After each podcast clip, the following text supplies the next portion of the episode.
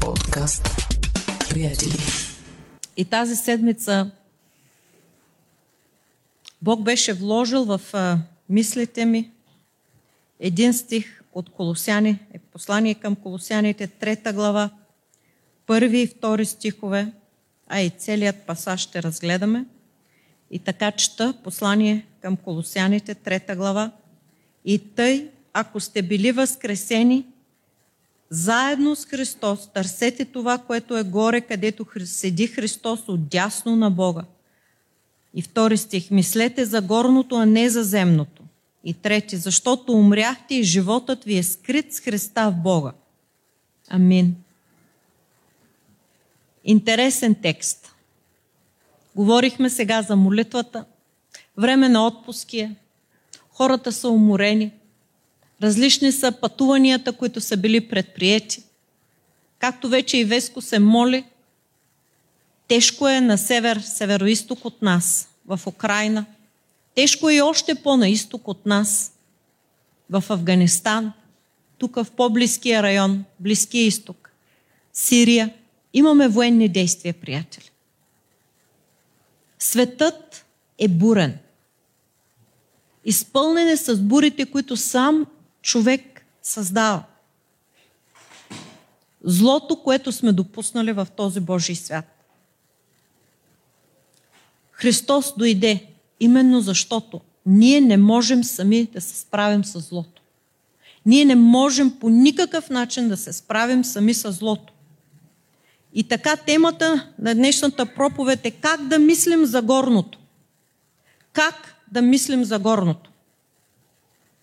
Дали тук в този текст се говори да се фанатизираме и просто да насочим мислите си единствено и само какво ще бъде в вечността, и както някои вярващи започват да четат и да си подчертават само онези текстове в Новият Завет, които описват небето.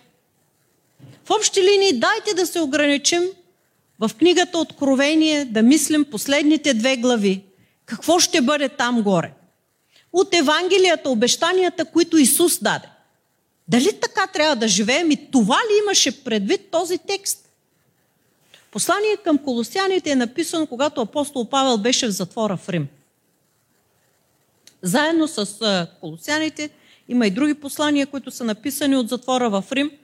Наричат се затворнически послания, обикновено като група. Едно от тях е Филемон. Защо казвам за Филемон? Защото Епафрас, който е споменат като един, който е проповядвал благата вест на хората в Колоса, е споменат също и в посланието на апостол Павел към Филемон. Като един, който е заедно с него в затвора. И няма как да не се изкуша и да си кажа. Всъщност, апостола е там и Епафрас е също затворен. Къде са размислите, когато човек е ограничен, не може да посети тези хора, да не говорим, че в древността е изключително трудно пътуването. Но представете ли си, човек не знае дали ще бъде жив и колко време ще бъде жив. И в този момент, какво пише апостола? Павел и Тимотей изпращат поздрави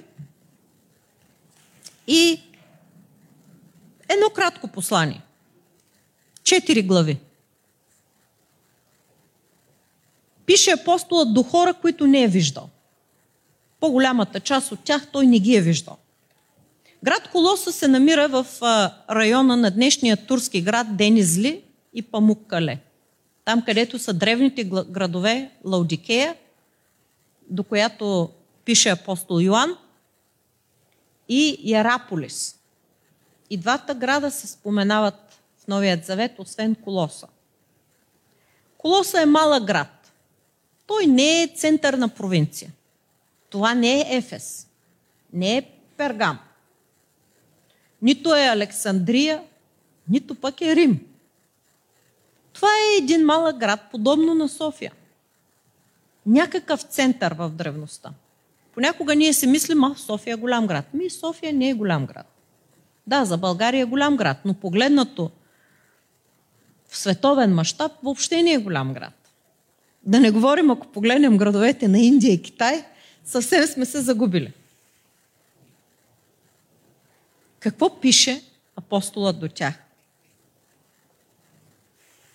Отначало говори до непознатите за молитвата.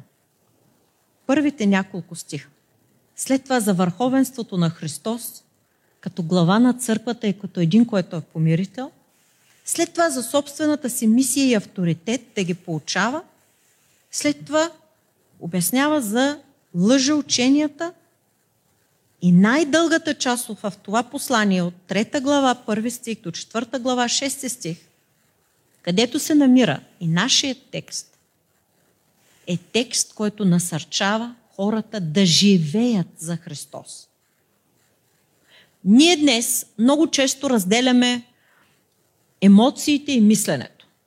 Живеейки след просвещението на Европа, след осемнайсети и деветнайсети век, и ние си казваме, той е много емоционален, той е много рационален.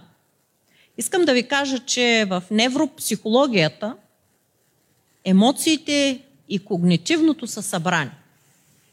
Те са едно и също нещо, както пространство и времето. Да, ние на практическа основа различаваме. Да, това е електрическо пияно, а пък часовника показва и в момента е единайсет и трийсет, да кажем. Правим разлика. Но пространство, времето е едно. Така и емоциите и когницията човешка също е едно и също нещо. Рационалното е онова, което преобладава в обществото или емоционалното преобладава. В едни групи или в други групи. Но тук не става въпрос за това. Големият въпрос е, който апостолът поставя в случая. Мислете, като императив го казва за горното. И тогава въпросът е, как да мислим за горното? В това послание, в този контекст, който той е задал, и ние често си казваме, ми аз съм презет. Какво означава да мисля за горното? Да се фанатизирам ли? Не става въпрос за това. Има няколко точки, на които искам да обърна внимание. Първата от тях е разбор на нашият вътрешен свят.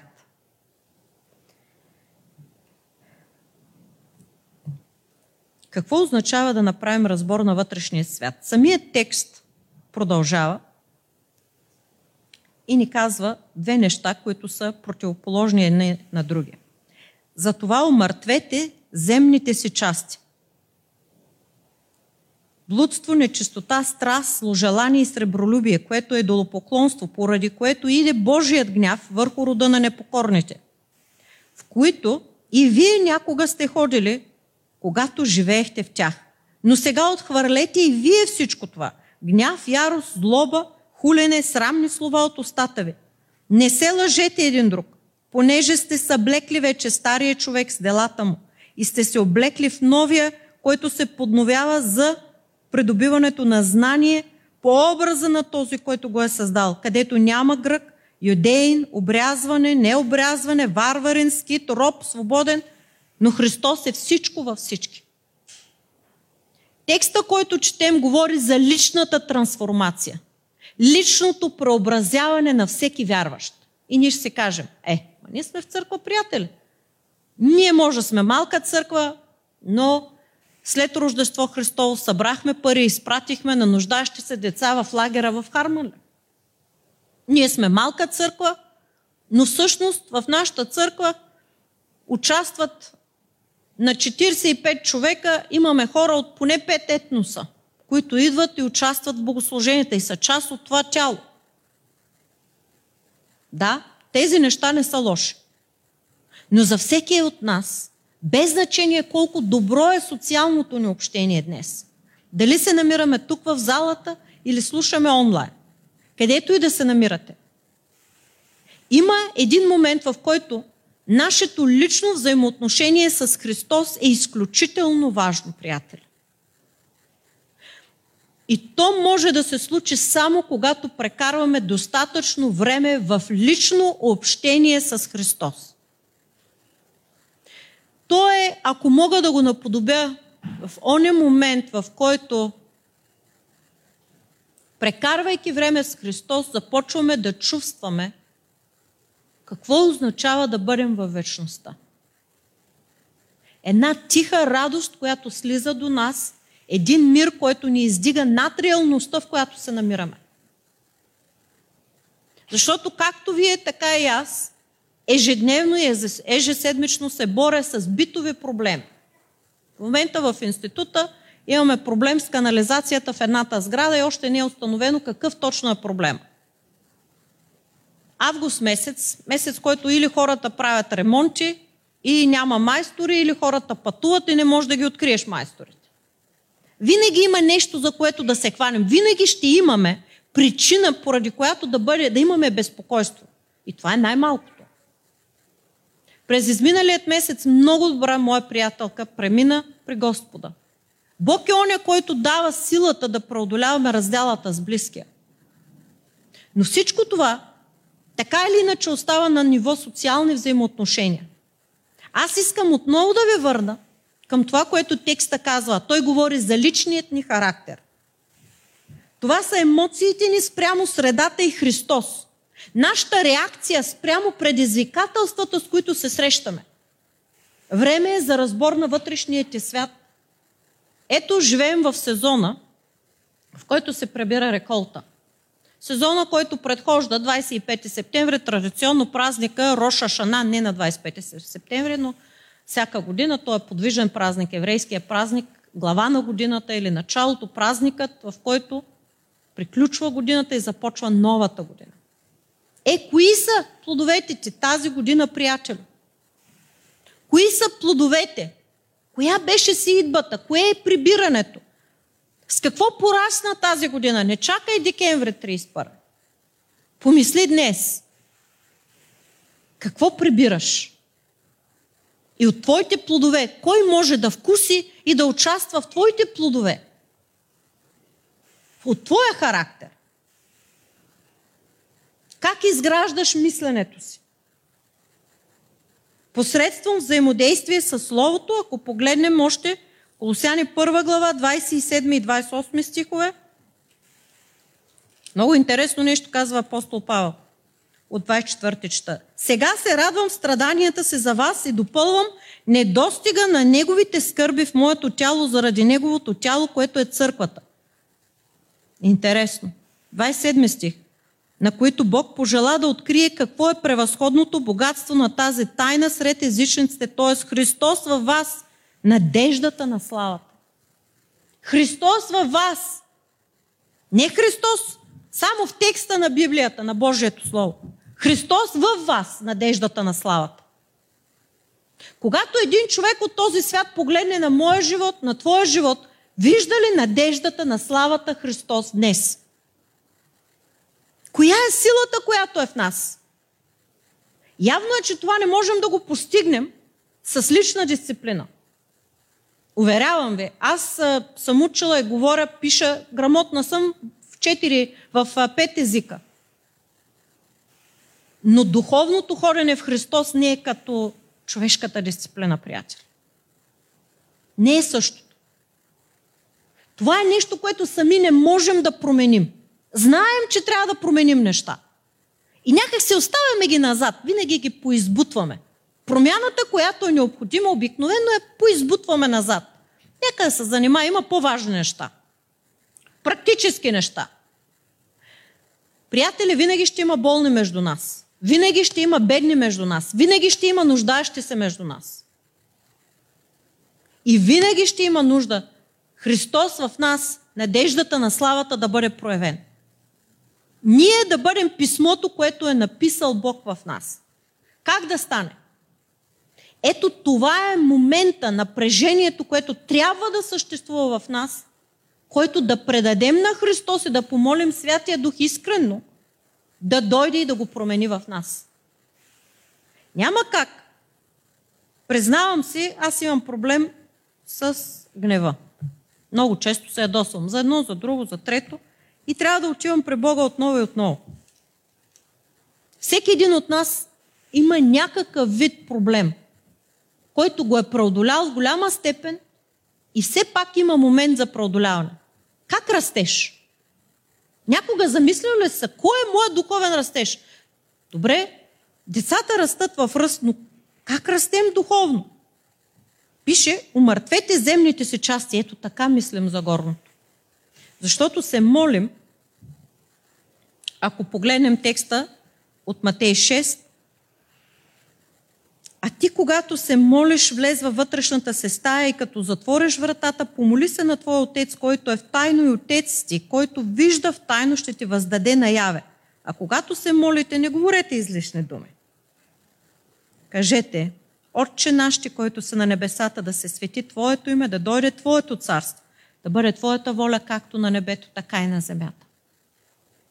Ежедневното очакване на преобразяване, на трансформация на личността ни по образа на небесния. Ама аз не съгрешавам. Аз не ти казвам дали съгрешаш, не ти казвам крадеш ли, не ти казвам лъжеш ли. Това не е написано само в тия случаи. Да, тук са се позовали. Автора тук ни говори и за блудство, нечистота, страст, зло, желание. Отхвърлете гняв, ярост, злоба, хулене, срамни слова. Не се лъжете един друг, съблекли сте стария човек. И след това се говори нещо, няма ни грък, ни юдей, ни варване, ни обрязване. Има ли в съвременната църква етническо напрежение? Има. Има ли расизъм? Има. Как е възможно две църкви, които доскоро са имали общение в Господна трапеза, каквато е украинската и руската църква, днес да се бомбардират църкви? А, ама ние сме с сектантите. Какво могат да кажат сектантите там? Ама не го казват сектантите. Има Божие Слово. Седнали сме на етническа основа да се допусне изтребление. Коя е църквата в България днес? Разделена на геополитически принцип. Първо се караха за ваксините хората, след това за войната в Украйна. Сега не знам кое е следващото. Крайно време е да се осъзнае, че Божието царство слиза от небето и то не носи в себе си заряд на разправия на етническа, расова или политическа основа. Няма свободен, няма роб. Нали осъзнавате, че древната църква имала точно толкова социални и политически проблеми, ако не и повече от съвременната? В една църква е имало хора, в които са били от а, семейството на императора, освободени роби и неосвободени роби. Можете ли да се представите за какво говорим? За социално разслоение.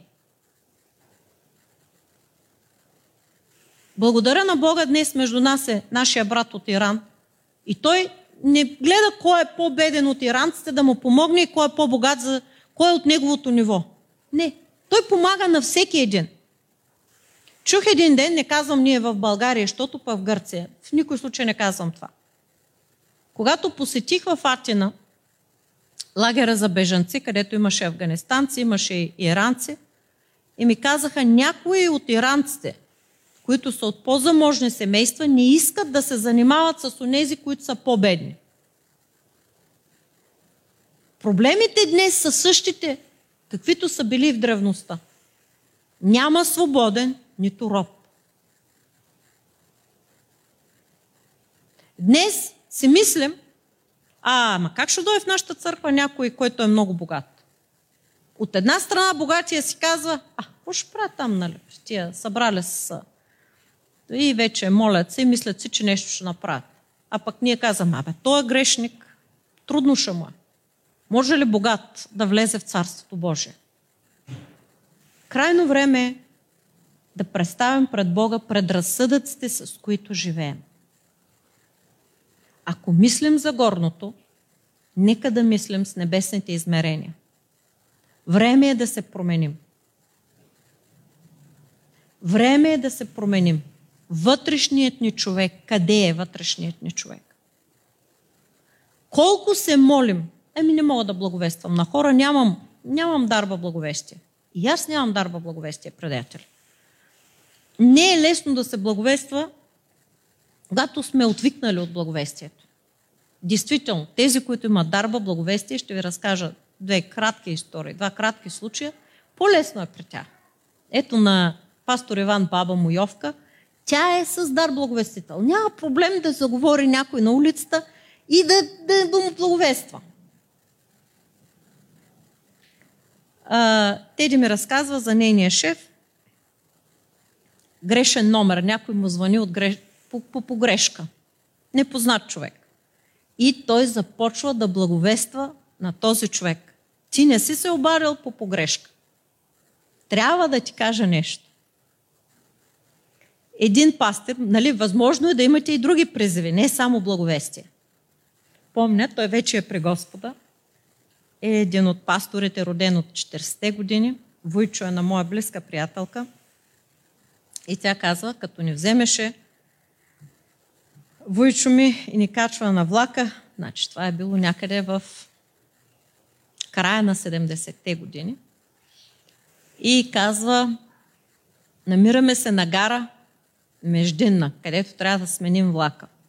И има половин час за смяна на влаковете. И ние се притесняваме, деца сме и се притесняваме, деца на шест, седем, осем години. Ще спуснем влака за Ямбол, където ги води при баба им, защото той благовества. Той е намерил хора да благовества в това време. Кой от нас при смяна на самолет, на летище, смяна на влак, смяна на автобус, ще тръгне да мисли да благовества на друг човек?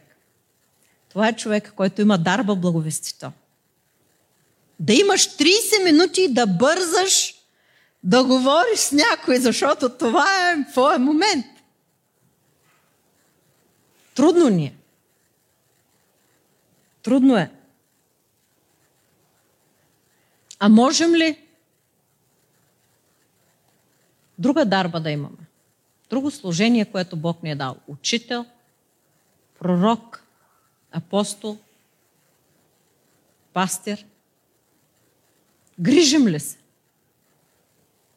Кой е, кой е нашия призив? И да мислим за горното. Ах, аз съм посетител на църква. Ама няма такова нещо, приятели. Такова нещо в текста на моята Библия няма. Ако има във вашата, пратете го да го видим къде е текста. Първо трябва да имаме разбор на вътрешния свят. Къде сме ние спрямо горното? Какво ни вълнува? Кое е мястото, което даваме на Христос? И знаете ли, колкото по-дълго се молим и слиза царството, защото това е нещо, което не мога рационално да ви обясня. Това е нещо, което трябва да опитате. Когато сте потопени в Божието присъствие, когато Божия мир ви е издигнал над този свят, който е пълен с политически, икономически и всякакви социални проблеми, когато видите силата на царството, която слиза върху нас, но ще ви кажа показателите. Ние биваме променени. Семейството ни бива променено. Малката ни среда се променя. Църквата ни се променя. Ориентацията, пулса, духовния пулс се променя. И това се нарича постоянство във вярата спрямо Христос. За да не се заблуди някой с частна философска празна измама. Това, което говори текста от първа глава. Пък и от втора глава. Пише в двадесет и трети стих на втора глава. Тези постановления наистина изглеждат мъдри в своеволно богослужение и престорено смирение. Нещадене на тялото, но те не струват нищо в борбата против огаждането на тялото. Огаждането на тялото. Та дойдохме до просперитетното евангелие. Белега, по който аз съм повече в Христос, ако получавам повече. Нека да ти кажа нещо. Това не е вярно. Прав текст ти го казвам. Божията милост не е маркер за твоята духовна зрялост, приятел. Отново ще го повторя. Божията милост не е маркер за твоята духовна зрялост. Но ако имаш страдание в живота си, какво правиш? Какво правиш? А когато си избавен, какво правиш? Да, имаше пандемия. Последните три години бил ли си на църква? Видял ли си се с вярващи? Ама Бог избавя. Така ли? Къде е вярата ти? Време е да посетиш събранието на светиите, да се молиш заедно с тях. Отново казвам, това не е нещо, което се постига с дисциплина. Това е нещо, което по благодат се постига. И ще кажете, е, лесно вие да говорите, давате пример с старите. Всички можем да грешим. Когато имаме промяна на отделния човек, но трябва да имаме промяна и в църква. Трябва да се стои заедно. Лесно ли спираме молитвата или лесно я почваме? По-лесно я почваме или по-лесно я спираме? Разбирате ли какво питам? Кое ни е по-лесно? Колко ни е лесно да се молим? Не да повтаряме думички и да си изброим листа с списъка с нуждите, а да застанем пред Бога за ония, които биват изгубени. Защото днес умират хиляди. Ние не можем да достигнем всички тези хора. Но ние имаме своята отговорност. Аз нямам дарба благовестител. Трудно ми е да благовествам. Трябва да помисля, трябва да се моля, трябва да отида, започвам отдалече, трябва да имам повече време. За трийсет минути аз не мога да се справя. Казвам. На мен ми трябва два часа да седна, да говоря дълго с човек, защото моето служение е учител. Друго, което имам дадено от Бога, е пророческото служение. Отново, не може да стане. Но има такива, които са призвани. Но никой не казва, няма ограничение, че трябва за трийсет минути да го направите. Молете се. Бог ще изпрати хората. Има начини, по които да извършим това нещо. Какво става с църквата, неприятели? Къде е пулса на църквата? Така ли искаме да продължи живота ни? Как искаме да продължи живота ни? Какво означава горното да бъде в църква, приятели?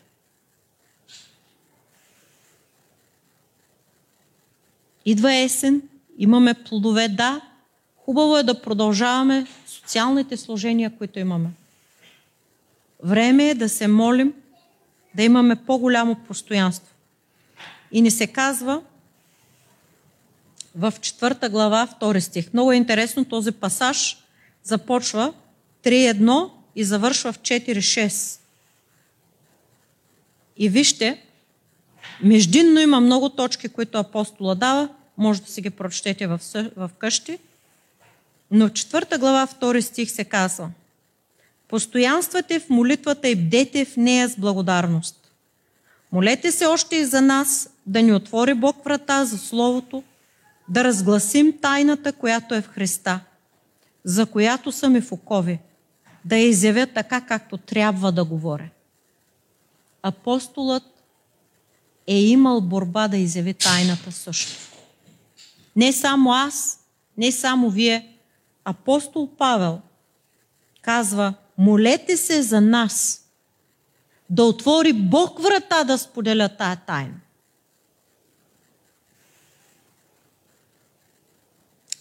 Която е в Христос, за която съм в окови.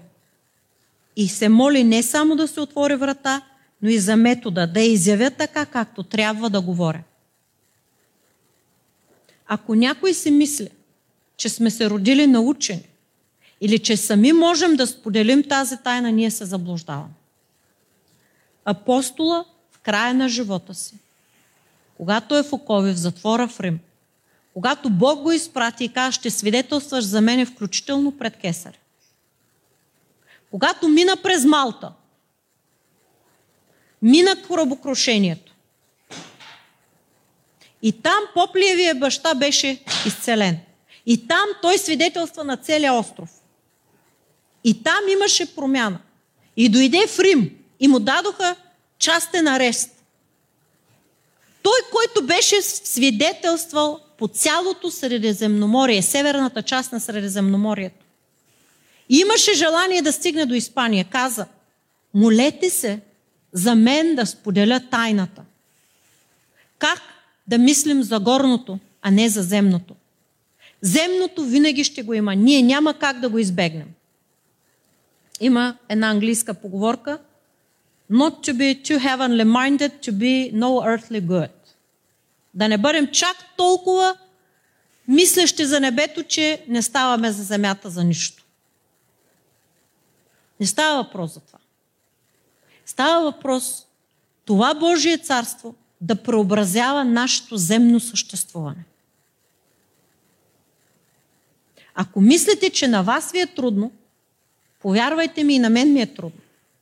Оставете ме мене. Тук ви говоря за апостол Павел, който отиде в Атина, застана на Ареопага и говори на философите. От две различни школи поне. И на епикурейските, и на стоическите философи. Същия този апостол каза, молете се да разглася тайната. Молете се. Няма да стане от нас самите. Имаш ли нужда? Донеси я в църквата.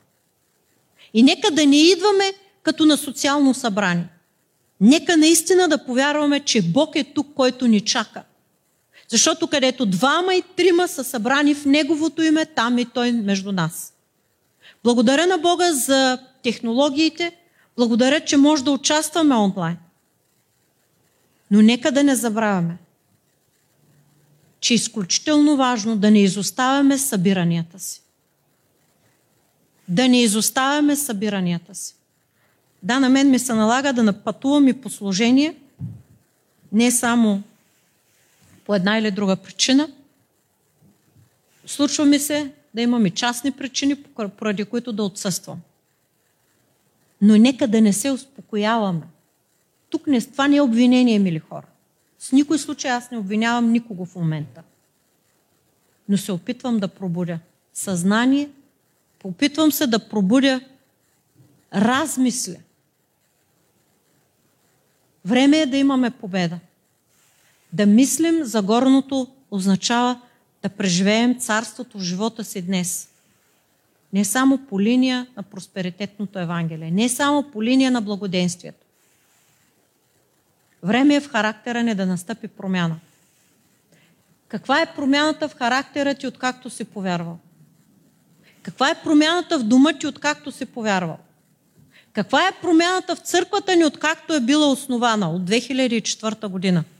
Какво е станало с нас? Кой е растежа в църква, приятели? В какво пораснахме?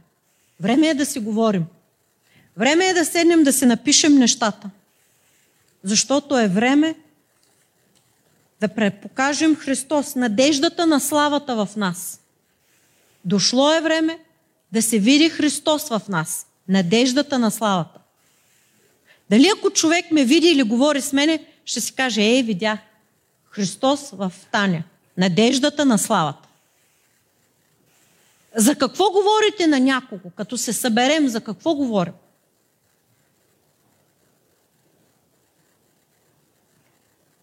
С това не казвам, че не трябва да се молим за нужди. Не ме разбирайте неправилно. Нужди винаги ще има. Нужди винаги ще има. Време е да издигнем едни други го. Всеки един да се застъпи за другия като за себе си. Да се молим за този растеж. Не е лесно за хората, които са избягали от войната. Седнали някои българи и приказват, ама колко били социалните помощи на ден, ма колко. Мили хора, Вие не сте избягали от войната, не сте оставили близките си, къщата ви не е изкуп от бомба след като сте излезли от там. Просто нека да не, да не влизаме в излишна риторика. Ма защо българите имат по-голяма грижа за украинците? Защото пише първо на своите по вяра и тези, които са близки до език, и след това до всички останали. Ма защо нямаме толкова голяма грижа за хората от Африка или от Близкия изток? Защото това е нашия район. Първо се грижим за нашия район и след това за всички останали. Не ви говоря нещо, което не, го е, не е записано в Библията, нали така? Няма как да бъда обвинена в а, расизъм. Първо се грижим за своите повяра, за тези, които са в нашия район, и след това за всички останали. Не е казано не се грижете за другите, грижим се и за останалите. Време е да казваме нещата както са. Време е не да казваме нищо не става от българските политици, а да станем на молитва и да кажем: Господи, ние знаем, че са хора, ние знаем, че са с много проблеми. Ти виждаш медиите постоянно сипят негативни новини. Какво ни е направило предното правителство? Аз а, нямам спомен някое правителство да е казало нещо добро за предходното, какво е направило. Така че стига с този негативизъм. Време е да се молим пред Бога да започне промяната с мен. Как да мисля за горното? И да се трансформира земното. Нека да наведем главите си и се молим. Ще помоля Теди да изпеем "Аз се реших", за да си спомним на какво сме се решили. Господи, Боже, благодаря Ти за Твоето прекрасно Слово, Боже. Христос в нас, надеждата на славата. Това е, което ние прогласяваме, съветваме и получаваме днес. Всеки човек с цялата мъдрост, за да представим всеки човек съвършен в Христос. И както е казал апостола, за това се и трудя, като се боря според Неговата сила, която действа мощно в мен. Това е, за което се моля, мили Боже, днес. За Твоята сила, която да действа днес мощно в мен, във всеки един от нас, от църква приятели, от всеки един от нас, от църквата в България и църквата в този свят. Молим Те отново, Господи, за страдащите в нашия район, гонената църква в нашия район, Боже святи. Молим Те, Господи, за онези, които страдат днес в Украйна, онези, които страдат в Русия. Молим Те, Господи, за онези, които страдат в Близкия изток, района до нас, Боже святи, Северна Африка, целият континент Африка. Молим Те за Азия, Боже, за гонената църква в Азия, Югоизточна Азия, Южна Азия, Северна Азия. Господи, издигаме ги. Издигаме Америка пред Тебе, и Южна, и Северна Америка, Боже. Издигаме континентите Австралия, Господи, Нова Зеландия, Океания. Издигаме Твоят свят пред Тебе, Боже, за който Ти умря, Боже. И Те молим да ни дадеш повече любов. Молим Те днес да се променим. Молим Те днес да ни е трудно да спрем да се молим, Боже. Лесно да влизаме в молитва и бавно да спираме молитва. Защото сме толкова в Твоето присъствие, Боже, че е видимо, видимо е присъствието Ти в нашия живот. Амин, Господи. Амин.